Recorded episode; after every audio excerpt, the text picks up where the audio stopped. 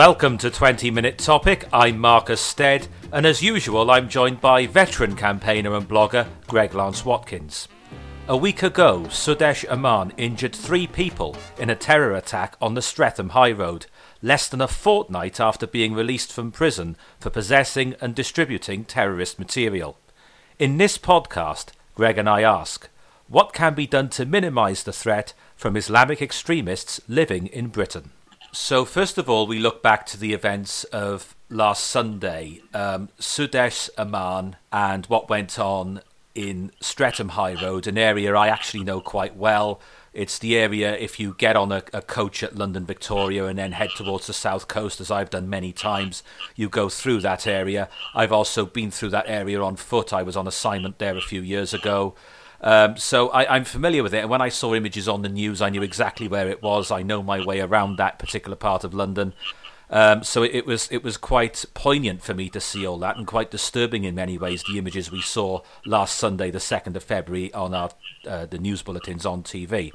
So we go back to the events of 2018, and it was clear that then the judge who sentenced him to prison was already concerned about him because um, he had a, strong and often extreme views at that time. And he said his life goal was to die a martyr and be admitted to paradise. And to the armed undercover officers who were surveilling him after his release from prison less than two weeks before he carried out his attack in Streatham, he was an immediate and a very real threat to life. A threat they were forced to eliminate on a street in front of panicked families and people doing some shopping on a Sunday afternoon. So we know he had served half of a 40 month sentence. It was imposed in the Old Bailey in December 2018. He pleaded guilty to possessing and distributing terrorist material. Uh, his mother visited him on the Thursday before the, the attack on the Sunday. Um, she spoke again to her son on the phone earlier on the Sunday. Just a few hours later, he grabbed a knife from a convenience store and launched his random stabbing spree, injuring two people, one of them seriously. A third person was injured by flying glass during the police gunfire. And the initial aftermath reaction, and Piers Morgan on Good Morning Britain, for example, um, Piers his first job in journalism was that part of London when he was a young man, and Susanna Reid, his co-presenter, lives just round the corner from there to this day. And his reaction was, "Why on earth are we releasing people when they still clearly pose a threat?" And yet, this evening, now we're recording this early on Saturday morning, the following Saturday morning, we're learning that a radicalized chemistry teacher jailed for planning to join the so called Islamic State is already back on the streets, having been tipped for release from prison next month. His name is Jamshed Javeed. He was jailed for six years in March 2015 for planning to travel from his Manchester home to Syria to join ISIS. And despite being handed an extended sentence, the parole board cleared him for release last year when he was halfway through his sentence and that's according to a report by the PA news agency. And this is after, by the way, the government's announcement earlier in the week that it would push to introduce legislation to lengthen the time spent in prison for those convicted of terror offences. So, first of all, Greg, how do we even begin to deal with this? Responsibly, hmm. which would be a first when it comes to dealing with terrorists, as far as I can work out. We've had a fair amount of Labour interference. We had 13 unlucky years of Labour misrule, for instance, uh, that nearly bankrupt the country uh, when they were playing lovey with terrorists in all directions. We've had Corbyn, who has cozied up to terrorists on a regular basis, who uh, made a play for Prime Minister of the country uh, in the last election and has been leader of the Labour Party for a very long time, and despite being utterly soundly thrashed, is still behaving as if he could lead anything bigger than a rubber duck around a bath on a piece of string, acting as Labour leader while they select the person who would appear to be most like him in incompetence. So I'm not sure we're going to make a hell of a lot of progress with this issue. Uh, because already there is talk that there would be a judicial fight against our own government uh, if our government actually acted responsibly. we have already proved beyond all shadow of doubt that prison, for all its pretensions, is not a place for reforming people. We know beyond doubt that if a rapist or a paedophile of regular inclination to rape or assault children is put in prison, uh, when they come out, they are not reformed. They may put on a good act for a while. Terrorists seem to be much the same. Once radicalized, they have this mindset. Um, they have this look, they start off in the first place with a superstitious view that martyrdom will grant them privilege in eternity. Yeah, well, but isn't there an element here as well there have been people who were once extremists but are not anymore. The most prominent example I can think of, a name you'll be familiar with as well, is Maajid Nawaz, the writer and broadcaster. You probably know him from The Pledge on Sky News. I know him as well from his show on LBC, which I listen to. Now, he really uh, he denounces everything he once did when he was a younger man, and he really is a reformed character. But uh, he that wasn't as a result of prison. No, it wasn't. He he changed his ways in other ways. So you're saying then, okay, Maajid Nawaz has changed his ways, and for at least the last fifteen years, probably more than that, he's done a huge amount of good with his life. So what are you saying should be done to people we know are a risk? I think we should have long sentencing. I hmm. don't see any point whatsoever in any form of crime of sentencing people to prison for a period and then letting them out there for that sentence. So, and the argument has always been that, ah, well, that doesn't help them to reform. Well, nothing much seems in statistical terms to help reform any of these terrorists who go to, to prison. Uh, it actually tends to work the complete opposite way, and they became, become yet more radicalized and yet um, more clandestine in their ability to hide it. Just as if you send somebody to prison for minor crimes, uh, all too often uh, prison is merely an educational establishment so they make contacts and can move on to more major crime. Which brings me nicely on to my next point because I want to talk now a little bit about the culture inside prison because there are instances of people, and we know this is going on, people who are not even Muslims at all converting to Islam in prison for their own protection, and they join gangs for their own protection. And it does seem that in certain prisons, in certain wings in this country, radical Muslim gangs are in control of those prisons. So, how do we even begin to address that? Because is this a case of we have to keep those who are convicted of these sorts of offences away from other prisoners in different wings, maybe in different prisons completely? I personally have a very different view on prison to the popular, liberal, lovey, poor fellow, he's become a cri- criminal. Um, just as today well, no, yesterday, uh, we saw Iain Dale on uh, Good Morning Britain, which can be watched on uh, YouTube. And he had two pig ignorant, ill mannered oafs also on the panel, who, when, he, when Iain Dale was asked a question and was quite rationally responding uh, to the hosts, um, just talked over him and shouted him down. And it reached a stage where Iain Dale turned round and said, So I'm not allowed to speak. And they just mocked him and went on shouting him down. And so he quietly unplugged his microphone and walked out, which was the intelligent thing to do rather than confrontation with these ignorant individuals who made the program thoroughly unpleasant.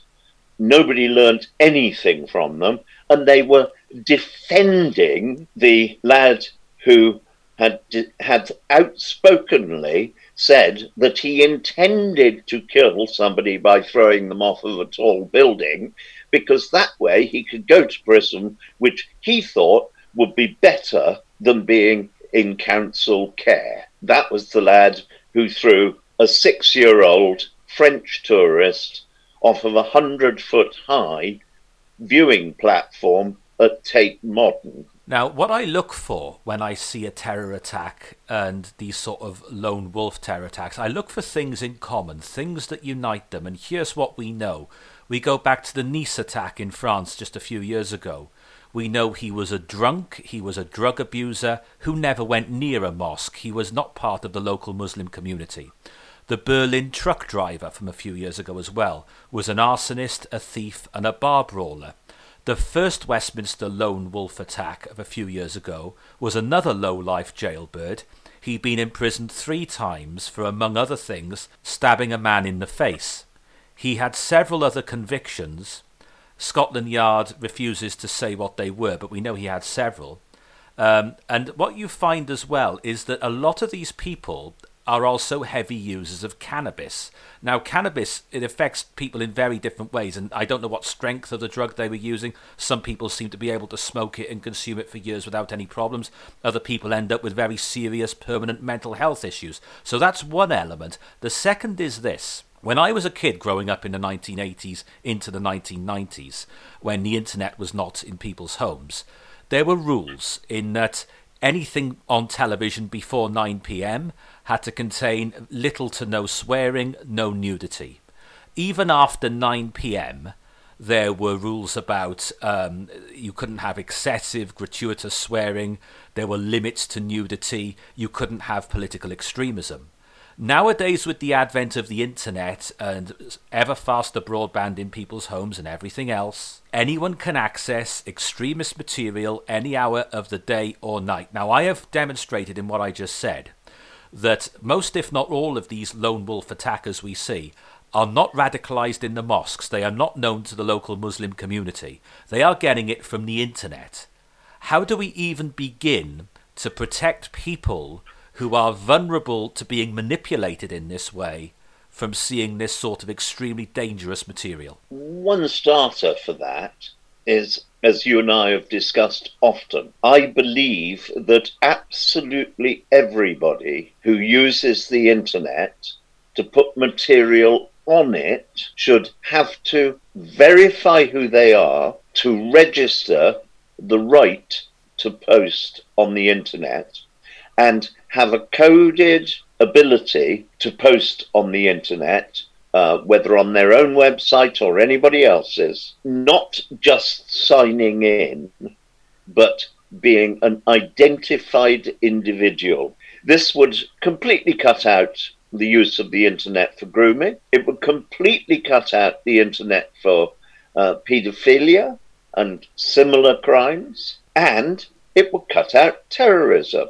And please don't tell me that governments couldn't do it governments can shut the internet down totally, as China has proved in China. So if it can do that, it can equally well force policing of the internet. We have the ability of uh, people like uh, Facebook and Twitter and Google to no platform individuals. We spoke about this in an earlier podcast um, apropos Katie Hopkins. They've managed to remove her ability to post on Twitter. Why can't they do that responsibly? I think there's a very big problem with what you're saying. It's all very nice in theory, and in theory, I agree with you. But when you type in a web address, the first three initials, we used to have to do this all the time, it's not so important these days. The first three letters you put in www and www stands for World Wide Web. No matter how much this government does, for what you're proposing to be effective, every country in the world would have to do likewise. And I believe that at government level, you would get that degree of cooperation because any government that would not go along with that would merely be jammed out of everything. Yeah, and you and I have discussed privately. I don't think this particular point has come up in a podcast, but you and I have discussed privately that to have an account on Twitter and on Facebook, it should be a photograph and your real name, and when you sign up, a verifiable identity. And I am of the view that whether it's to do with terrorism or anything else, if the police are called to be involved in dealing with a situation on Twitter, the police should have the right to send Twitter or any other platform for that matter a bill for time wasted on their platform. Not wasted necessarily, but time spent dealing with issues on their platform. Because it is clear, particularly Twitter, but they're not the only ones, that these social media companies have completely lost control of the regulation of the platforms.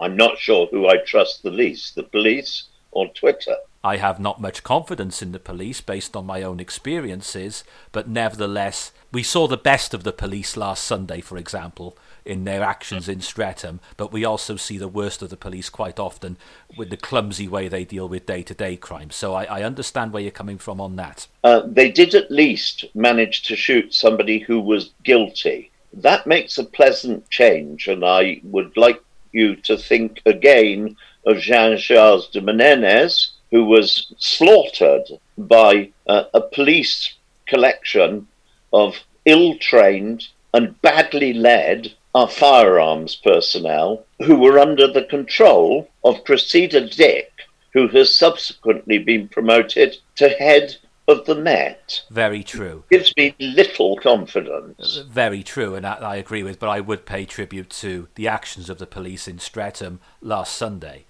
A final point then, and this is a complicated question, but I'm going to I'm going to read this out first of all, and this is something to think about quite deeply, I think. In 1961, there were 50,000 Muslims living in Britain. In 1991, there were 950,000. In 2001, there were 1,600,000. In 2011, just nine years ago, there were 2,706,000. In 2017, a good estimate is that there are 3,373,000. So, in other words, in the period since 1991, living memory for most people, the number of Muslims living in Britain has trebled. Now, I am quite willing to believe, and based on my own experiences, because I live among, I think, the oldest Muslim community in the United Kingdom, almost certainly the case that the vast majority of Muslims do not condone this behaviour, and as I have already said, these individuals tend to be radicalised on the internet rather than a mosque. But of that 3,373,000 Muslims living in Britain today, if only 5% of them are sympathetic to the ideals of ISIS, that's still a large town in real terms, full of people living in Britain today who are sympathetic to that agenda. How do we even begin to weed out these extremists? Uh, well, first of all, let's get some accurate, uh, slightly more accurate figures in that uh, a majority of uh, Muslims, when polled, turn a blind eye to, thereby condoning these extremists. Now, what, what questions were asked and in what way? Because that's quite a serious claim you're making there. Uh, they have failed to speak out against them. And we frequently see large demonstrations of Muslims holding up placards that are anti British and extreme, yet they nobody does anything for fear of upsetting them. We're coming towards the end. What do you actually do, though? What can we do now? They are here, that's a fact. And how do we even begin to deal with it? We give them long sentences and they serve their sentences. And if they are still being radicalized in prison, then we keep them literally in solitary confinement where they cannot rad- radicalize each other. And I note that the Streatham um, coward who attacked uh, the other day, his mother said that he had access to the internet in prison. Okay, take it away. I have no problem with harsh sentencing. If people don't want to live by laws of our country in the manner that maintains the peace of our country, I'm not talking of petty crime. I'm talking of things like terrorism, like murder, like rape, uh, like grooming. I have no problem in locking these people up for the foreseeable future. If they don't want to live by the rules, then they can live outside the rules in prison. My thanks as always to Greg, and my thanks to you for listening. If you've got any feedback or any topics you'd like covered in future editions of 20 Minute Topic, feel free to drop me a tweet. I'm at Marcus Stead. See you next week.